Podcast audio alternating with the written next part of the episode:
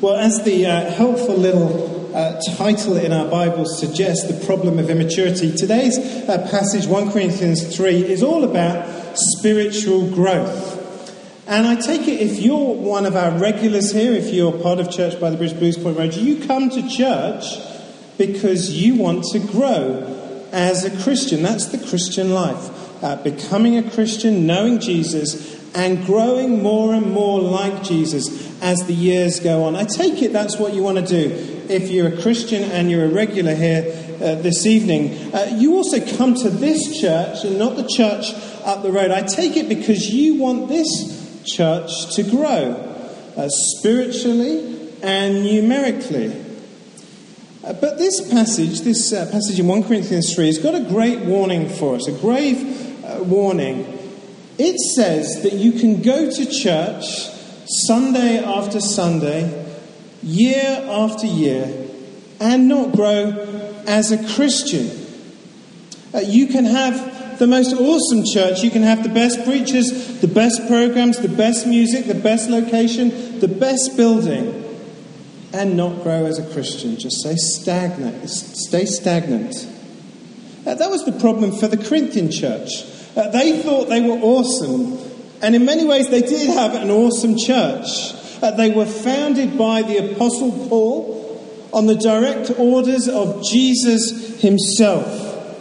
Uh, they had impressive preachers. Uh, they would have been TED worthy um, convention speakers that you could choose from. They were culturally, culturally relevant, ethnically diverse. And their gatherings, well, they were one of the most impressive things you've ever seen. If they were in Sydney today, they'd have the most amazing website. Their preachers would be all over your, your Facebook feed, and your music, their music would be in your iPhone. They were one impressive church. But Paul tells us in this chapter that they weren't growing as Christians. In fact, this church was rotting into one unlovable mess of a church, and we see it just snowball and snowball as we work our way through the letter of 1 Corinthians. Uh, look at just what the Apostle Paul says uh, to this church. Look with me at verses 1 to 3. Uh, Paul says, Brothers, I was not able to speak to you as spiritual people, but as people of the flesh, as babies in Christ. I gave you milk to drink, not solid food, because you were not ready for it. In fact, you are still not ready, because you are still fleshly. For, for since there is envy and strife among you, are you not fleshly and living like unbelievers? Do you see what Paul is saying to this six year old church? They, they've been in existence for six years. Uh, do you see what he's saying to them? He says, You are babies. You're not mature. They thought they were really mature and spiritual. He says, No, you're babies. Uh, you're fleshly, obsessed with the things of this world. You're not spiritual as you think. And your lives, well, they're no different to the people who live around you in Corinth. That sex mad, uh, pleasure mad city Corinth that you live in. Uh, one of the most disturbing things I've ever seen on the TV Uh, was a documentary on extended breastfeeding. It featured a woman called Brenda who was breastfeeding her daughter Eliza at the age of six years old. Pretty gross. And what is even more gross, she was actually breastfeeding her husband. One of the most disturbing things I've ever seen. But that really is a great illustration of what the Corinthian church was. They were a six year old church and they were breastfeeding adults. Uh, theologically, they should have been chewing on steaks, but they could only manage the baby mush. Uh, they were an awesome church. They had the most awesome preachers living in the most awesome city, but they hadn't grown up. They were, if you like, the Peter Pan church. Boy that didn't grow up, the church that didn't grow up. And they were ugly. It was an ugly mess this church. There was pride, they were selfish. Now, if you are a non Christian here tonight, if you wouldn't call yourself a Christian, I want you to see tonight in our passage just what Jesus offers, what Jesus wants from you, uh, but what he has done for you. But to the rest of us who would call ourselves a Christian, I want to ask you have you grown up? Have you grown up? Now that's hard to define, isn't it? But I want us, if you can, to step in front of the spiritual mirror and ask yourself what would the Apostle Paul say to you if he could look at your life? Would he call you a breastfed adult? Would he look at your life and see envy and strife with other Christians, just like the Corinthian church? Would he see a life consumed with the things of this world rather than the things of God? Would he see a life shaped by the cross of Christ, by the gospel of Jesus, and by the certain resurrection that waits for you? Would he see your life shaped by that? Or would he see a life that is consumed with the worries of this world and consumed uh, by the same ambitions that everyone else has in Sydney? Have you grown up? Well, our maturity matters. It's not just a case of mattering for you and me, it matters because it affects us all in our church. See, Corinth. Um, it, it, affects us all, our maturity. And you can see that in the Corinthian church. Uh, they weren't maturing and it became a mess of a church. And that is why this passage is in the Bible. Uh, not to give us a guilt trip about how uh, worldly we are, but to deflate our pride in our own accomplishments and show us and overwhelm us with the grace of God and overwhelm us with the privilege that we have in Jesus. This passages here so that we would grow ourselves and grow each other as God's church. We've got three points to help us grow tonight. Uh, three uh, quick points from the text. And you'll see the three points are shaped around three metaphors. So we'll uh, look at those three metaphors. Uh, the first point then is that if we're to grow, we need teachers not trophies. That's verses uh, 5 to 9.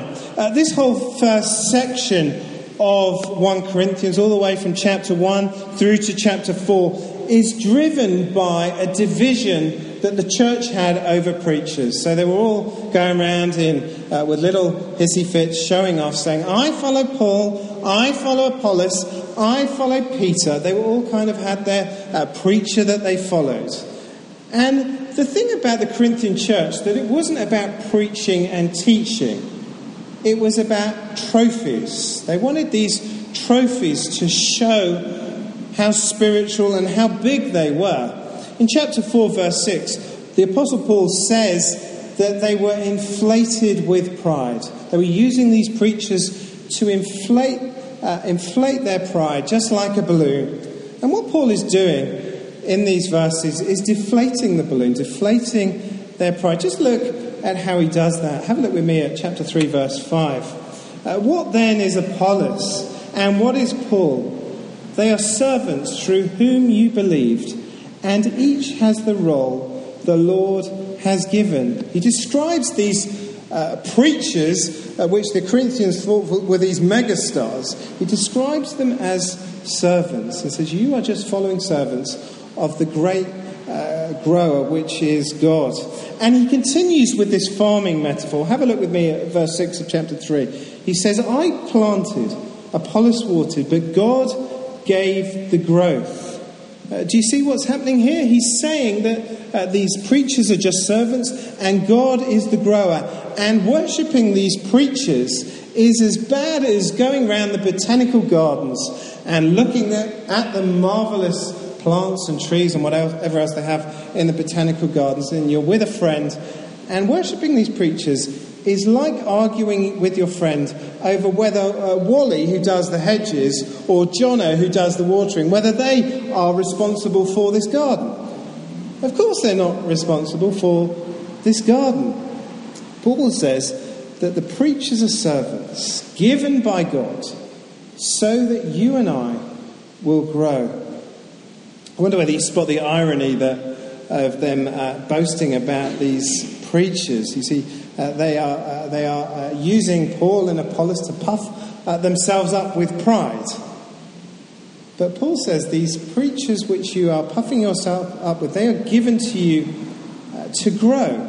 And in puffing themselves up, they're not in fact growing, they're remaining these breastfed adults. Now, I don't think we here at Church by the Bridge get into too many arguments about whether, whether we follow uh, Paul Dale or whether we follow Dan Webster or whether we follow Andy. I don't think we get into that. Uh, you might well do, actually. There's a reason why the numbers dropped after we moved venue. uh, you came in, you go, I thought it was Dan Webster on this week. Um, you can leave, it's okay. Um, I don't think we get into those kind of things.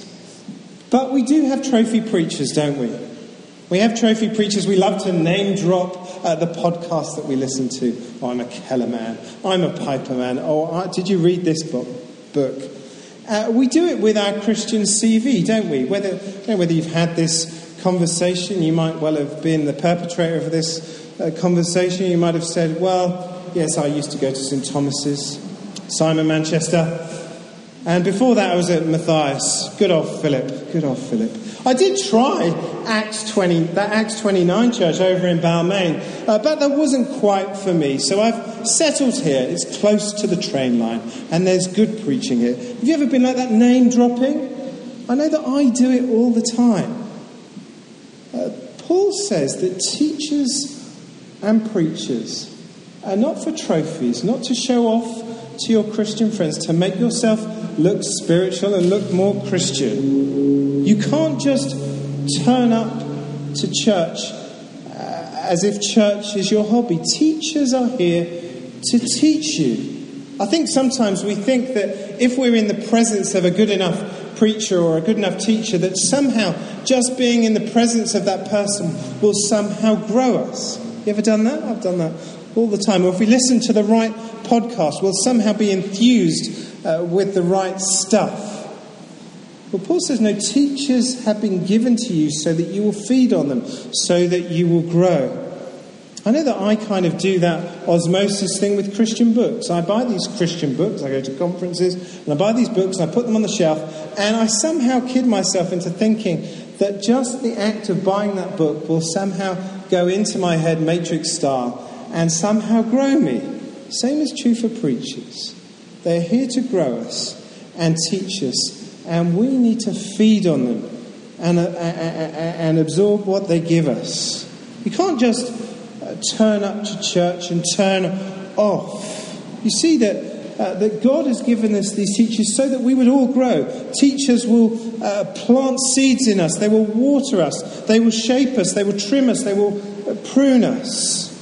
God has given them to us, to our church, so that this place that meets in a scraggly old building will become more and more like a beautiful, Christ like church. We can't turn up and turn off. We can't ignore uh, the books that we've bought. We can't uh, just say that we read X, Y, and Z blogs. We can't ignore our Bibles. God has given us these things so that we would grow. So I wonder if you're not growing, I wonder whether you've been doing too much uh, turning up and turning off, buying books and not opening them. Uh, we need teachers, not trophies. Well, second thing, if we're going to grow, we need to be builders, not bludgers. That's verses 10 to 15. And you see in verse 9 that the, the metaphor shifts from the farm to the construction site. And Paul describes here uh, God's church as this eternal building.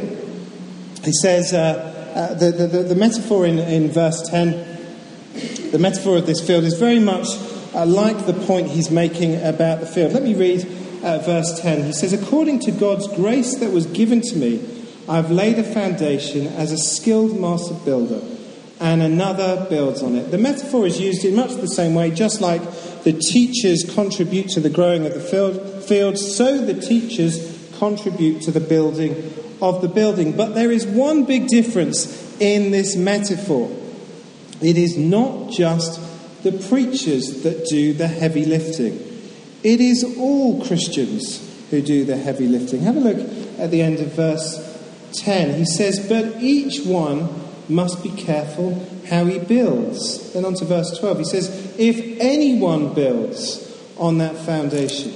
So he says all Christians have the responsibility to build God's church. You can't just turn up to church and have your Jesus hobby. God has called us into his church so that we would build it. We have a responsibility to build God's church. And our building efforts matter. Did you, did you notice that as the, the passage was read out? Let me read from the second half of, I'll read from the whole of verse 12 to 13. Uh, Paul says, If anyone builds on that foundation with gold, silver, costly stones, wood, hay, or straw, each one's work will become obvious, for the day will disclose it, because it will be revealed by fire. The fire will test the quality of each one's work. See, the way uh, we build matters because our building will be tested. Uh, did you see how the, uh, the, the different materials devalue down the list? So we go from gold down to hay and straw.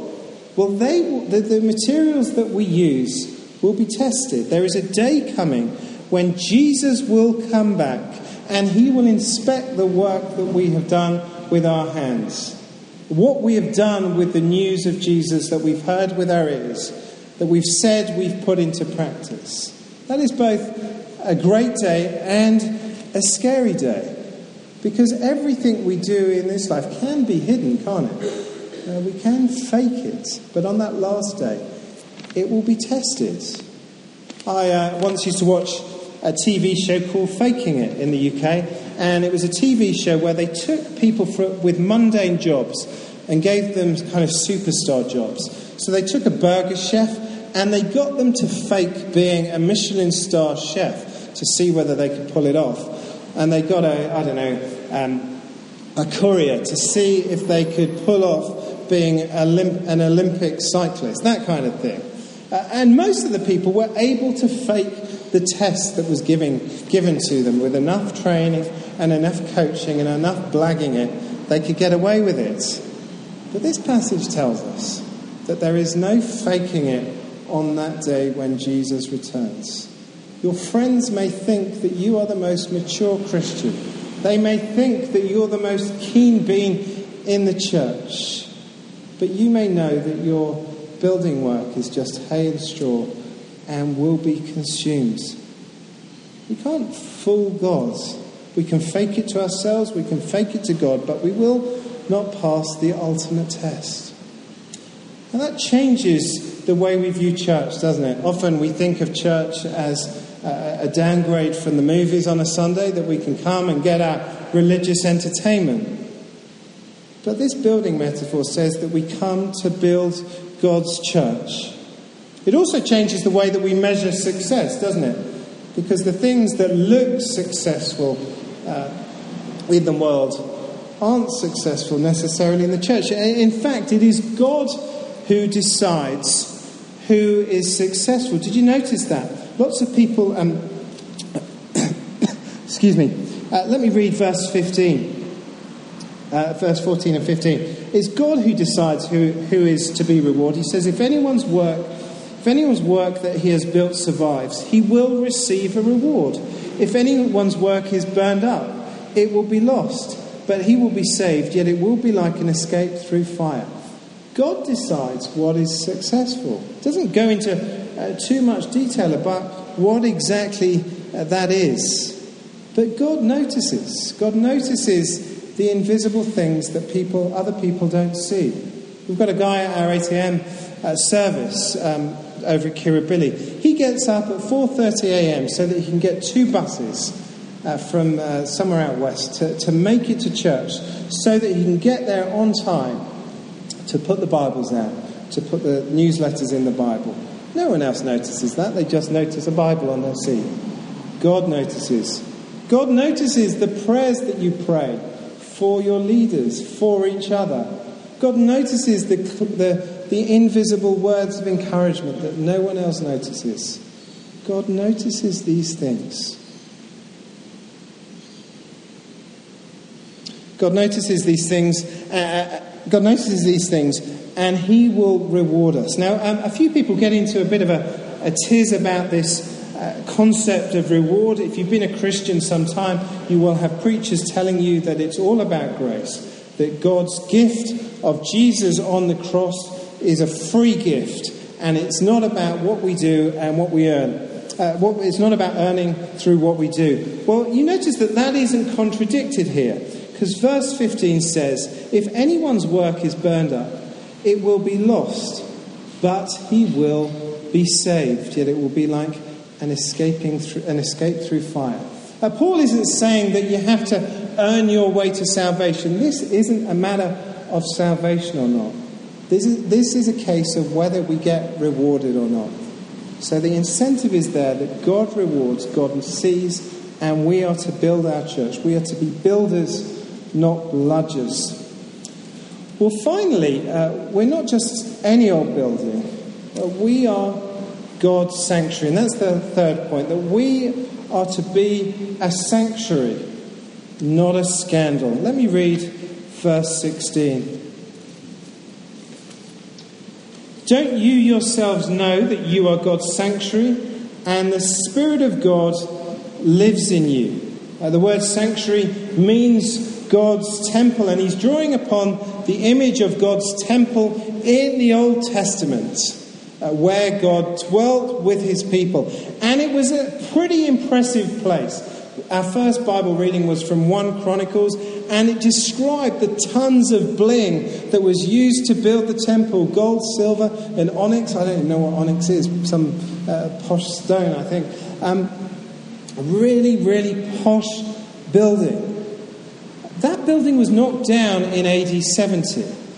And what Peter is saying is that you, if you're a Christian here today, us as Church by the Bridge, Blues Point Road, together, are God's temple.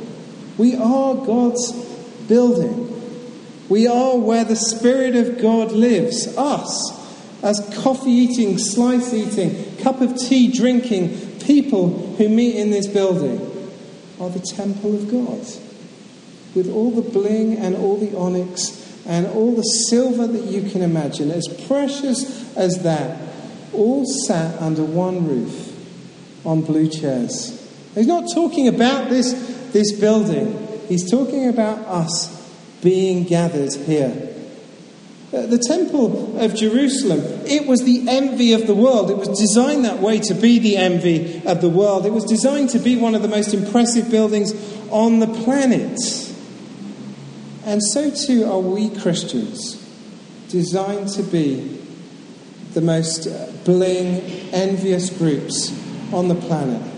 Not that we have to show off and be impressive, but people will look at our lives and see what Jesus has done in our lives. That people will look at us and know that we have believed that Jesus has entered human history, has died on a cross to save us from hell, to save us from our sins, to save us for a perfect new creation where there is no more crying or pain or suffering. That people will look at our lives and see our lives shaped by the gospel that's what we are to do. That is God's design for us. He has been working uh, for centuries to achieve it. The Jerusalem temple was not the end game. You are the end game. You can read all the Old Testament you like, and you can see them walking, working towards a temple. But the temple in the Old Testament is not the end game. You are the end game if you believe in Jesus. We are to uh, blow the socks off all the most impressive things in this world, of all the most impressive uh, buildings on this planet. We, as God's church, are to be more impressive. We're to be more impressive than all the most impressive people in the world because we believe that a crucified carpenter is the king of the universe. We are to be impressive. But you and I know that too often the church is not impressive. You and I know that too often uh, the scandal and backbiting and ugliness surrounds God's church, just uh, like it did in Corinth. Uh, we can be an embarrassment to God's work. That's why we can't be scandalous, because we are this precious building. Verse 17 is a pretty scary verse, isn't it? He says, If anyone destroys God's sanctuary, God will destroy him. For God's sanctuary is holy, and that is what you are. The, Corinthians were destroying this temple of God by their backbiting and their factions and their sexual immorality. And Paul says that is not to be for God's New Testament people. It's a harsh warning that God will destroy the person or the people who destroys his temple. A harsh warning. Well, um, we are to be a, a sanctuary, not scandalous. Well, just to conclude, I think verses 18 to 23 are really the conclusion. There are two imperatives there in verse 18 uh, that no one should deceive himself, that you should not deceive yourself, that you are anything less than the temple of God, where God's Spirit lives, where God Himself dwells that you are anything less than precious to God because God has been so kind to give you teachers to grow you into the likeness of Christ. We're not to deceive ourselves in that way. And the second imperative is there at the second half of verse 18 He must become foolish. Uh, we are to become foolish, to believe the foolish message that Christians believe in, to believe that Jesus came to earth and died on a cross, to believe in our invisible friend, to be mocked and scorned by the world. Because the world will do it. And Peter says here to be foolish in the world's standards is to become wise in God's standards. God's standards. So be foolish. I want to leave us uh, with uh, verse 21. Look at the great promise there that if you're feeling a second class citizen tonight, if you're feeling like you haven't grown and you are second class Christian here tonight, look at what Paul says here.